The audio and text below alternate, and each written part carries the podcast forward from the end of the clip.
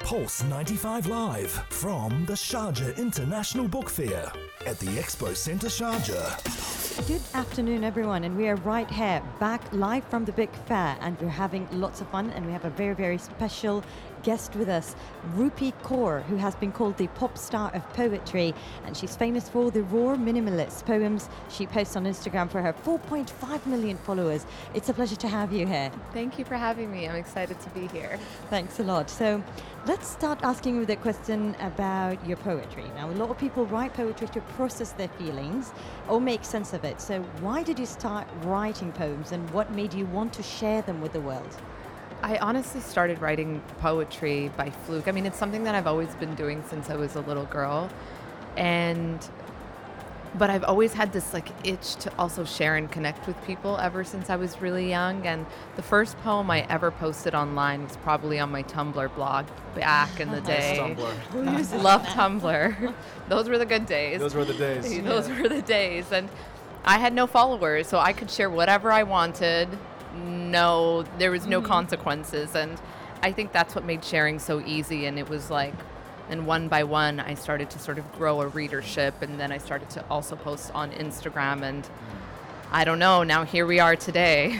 Well, going into your early days as well as writing, were you reading a lot of poetry at the time, or literature? What were you reading? I was reading a lot of, Khalil Gibran is one of my favorite poets. Okay. It's his book, The Prophet, is one that my father introduced me to, and I always say it's the sort of Bible of my life, because no matter what age I am and what I'm going through, it's relevant. And the poem that specifically comes to mind is the poem on joy and sorrow. Yes. Because I could be going through really tough times or be having a really great experience, but what that poem does, it's able to ground me throughout any life experience. And so I was always just so astounded by how his poems could speak so universally. And there were some other poets Sharon Olds, Nizar Kabbani, and those poets really kind of sort of inspired me to put my feelings into words. And it's interesting what you do as far as, for instance, uploading poems on Tumblr. What's it like interfacing with an audience that exists online, people you can't see? What's that like? It's confusing in because it doesn't feel real. People will be oh my God, 4.5 million, that's so many. And I'm to me, it's just pixels on a screen. It doesn't register, but when it registers, it's when I'm on tour and I'm performing and then I see their faces and I'm oh my God, there are so many of you. And it is equally thrilling and terrifying at once, And can you also tell me about your background as well? Your family moved from India to Canada at the age of 4. Yeah. How has that impacted you? Yeah, my family, my dad's a refugee. He was a survivor of the Sikh genocide, and he fled in order to save his life. And my mom and I joined him. Well, the first time I met him then was in Toronto at the age of 4. And it's become such a thread line of our identity and what it means to be an immigrant, which I always say is being the bridge between two worlds, because I'm not fully Canadian and I'm not fully Punjabi, but it's the in-between, having your feet in both places at once. And in terms of here's the thing about poetry, because a lot of people, there's a perception that poetry is inaccessible, that the language is really difficult to decipher, and a lot of it's just sort of wrapped up in academia or certain poetry readings. For a lot of people, it's something that's very difficult to get into. But there's just something about your poetry, it's universal, it speaks to so many different people, it's got this amazing appeal to so many different groups of people. Can you talk about that as a choice in your work? Yeah, I mean, I feel definitely in Western literature, there's this idea that poetry should be this, especially very highbrow, it should be this very elitist thing that's really understood, and good poetry should only captivate the minds of a few. But my understanding of poetry really came from the East, where we grew up in Punjabi poetry, it's something that you can share in the village. My grandma was reciting poetry. She didn't have an education. She couldn't read and write, but it was this intergenerational experience that you would have, in your front yard with your neighbors in the village. And that's what I think poetry has always meant to, at least, those of us who have this experience outside of just Western culture. And I think it's been really nice to show that poetry, I feel like it's music to the soul. That's what it is, and everyone should have access to it. That's amazing. Now, let's talk about the illustrations that you do with your poems. So they're associated with illustrations. What do you think they have, like how far or the extent of it being related to the poetry, and what effect does it have? Yeah, the illustration sort of came second to me because I've been drawing and painting since I was 4 years old, and I really wanted to be a painter. Mm-hmm. But when in high school I started focusing more attention on the poetry, I felt a little bit bad because mm-hmm. I was like, oh my God, I spent all this time dreaming about, you know, really making art, and now here I am ignoring this thing. And then so I thought one day, actually Beyonce had just released her self-titled album, and mm-hmm. I was so inspired. I was like, this woman is just amazing. And I was like, you know, what can I do to make my poetry a little bit different? And mm-hmm. I thought maybe I can marry the two. I can like bring this thing that I've, you know, this craft I've loved so much, and I can mix the drawing and the poetry together. And so I started sort of experimenting and taking my real life, like very hyper-realistic sketches and making them digital, mm-hmm. making them more loose and fluid mm-hmm. to sort of match this poems. And I find what it does is it just sort of helps push the poem a little further, mm-hmm. and it sort of like completes the picture for me. And do you think that it makes your readers like, or does it resonate with the readers more? Like, you know, I never after publishing Milk and Honey, like the illustrations were such an afterthought. I didn't think that they did, but then people started getting them tattooed all over their bodies. Wow. And it was like very intense, and I was like, oh no, does this mean I have to keep making illustrations? Because it's a lot, you know, it takes time. And then and then everybody's like, you can't stop those now, like you're in it. And so I've been drawing them ever since. And you know, it's fun. I write the book, I finish the poetry, and then the illustrations sort of come after the manuscript mm-hmm. is done. Mm-hmm. Yeah. That's amazing. Can you tell us a little bit about your creative process? So you said, how do you start writing poems? How does that look? Oh, the choice of words. Yeah, I sometimes don't know myself. I don't know. I think it's something that I'm still trying to figure out. It's like a lifelong practice. Do you have a routine?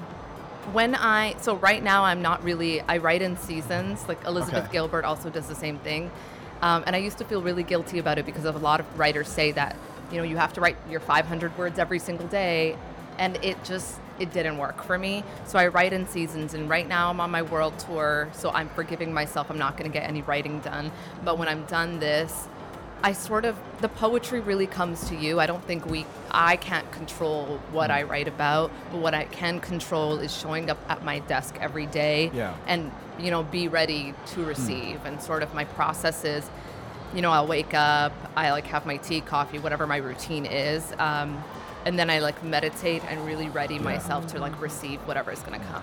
And Rupi, this is something I'm going to touch on that we talked about earlier, is the widespread appeal of your work, the fact that it resonates with so many people. When you sit down and write, is that something that you're very deliberate and conscious about? How do I create something that could reach this many different people?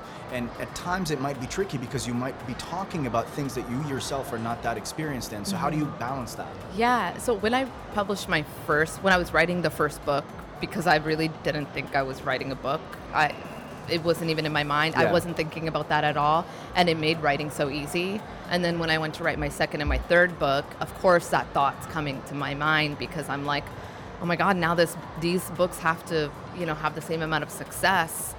You know, you like put that pressure on yourself. But the problem I found was when you start to think like that, then suddenly you're not writing what's honest. And then if you're not writing what's honest, then naturally it's not going to resonate in the same way. Yeah. Mm-hmm. Yeah. So I really have to work hard at trying not to care what people are going to feel, and if something is coming to me, I just have to write about it, whether I think it's relatable or not.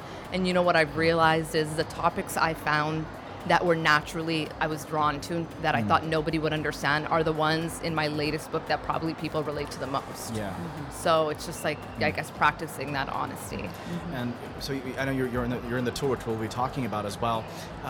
In terms of the times we live in right now, it's called post-COVID. A lot of people had this shared experience of the world.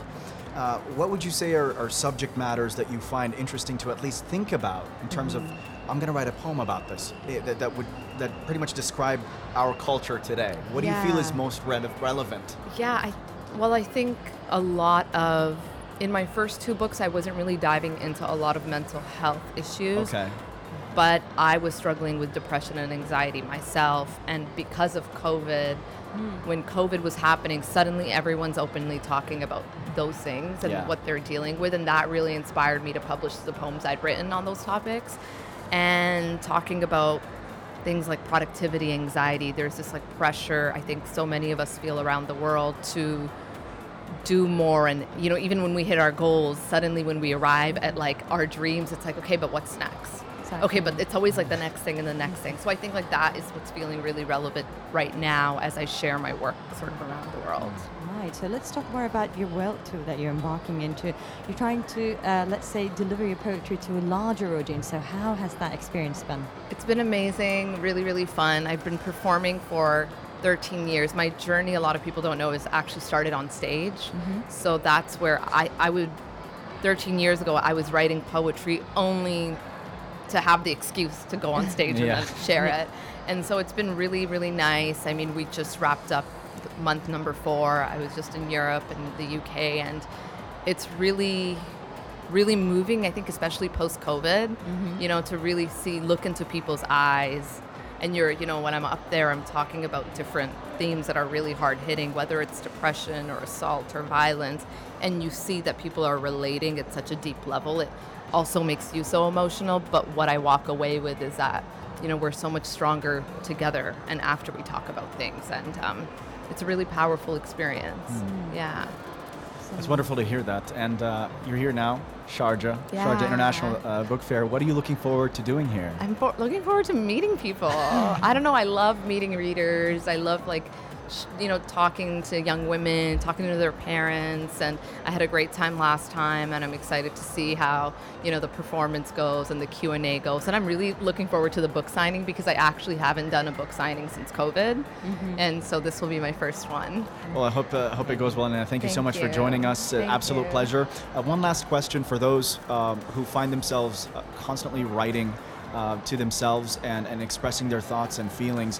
What would you tell someone as a word of advice to just sort of put their work out there? Because it's something that we've heard about, a lot of people struggle with, just expressing themselves in a public setting. Yeah, I would say if that's something that you are interested in doing, you don't need to jump right into the deep end. You can do what I did. I mean, for years I was publishing my work anonymously, you know, not with my name, because I just didn't feel comfortable doing that. So it's baby steps, and the format might work differently for everyone, and you don't land on the perfect thing the first time.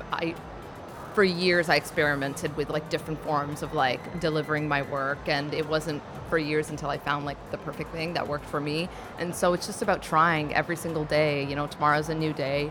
Try again, and then try again. There we go. Yeah. Try. There you have it. That was Rupi Kaur, a poet, joining us, and an absolute honor to have her at the Sharjah Expo Center to participate in the talks and seminars and the book signings as well. Stay tuned to Pulse 95. Up next, we're going to hear from Rania at the Sharjah International Book Fair to tell us about what events to expect. Stay tuned for that. It's coming up next on Pulse 95.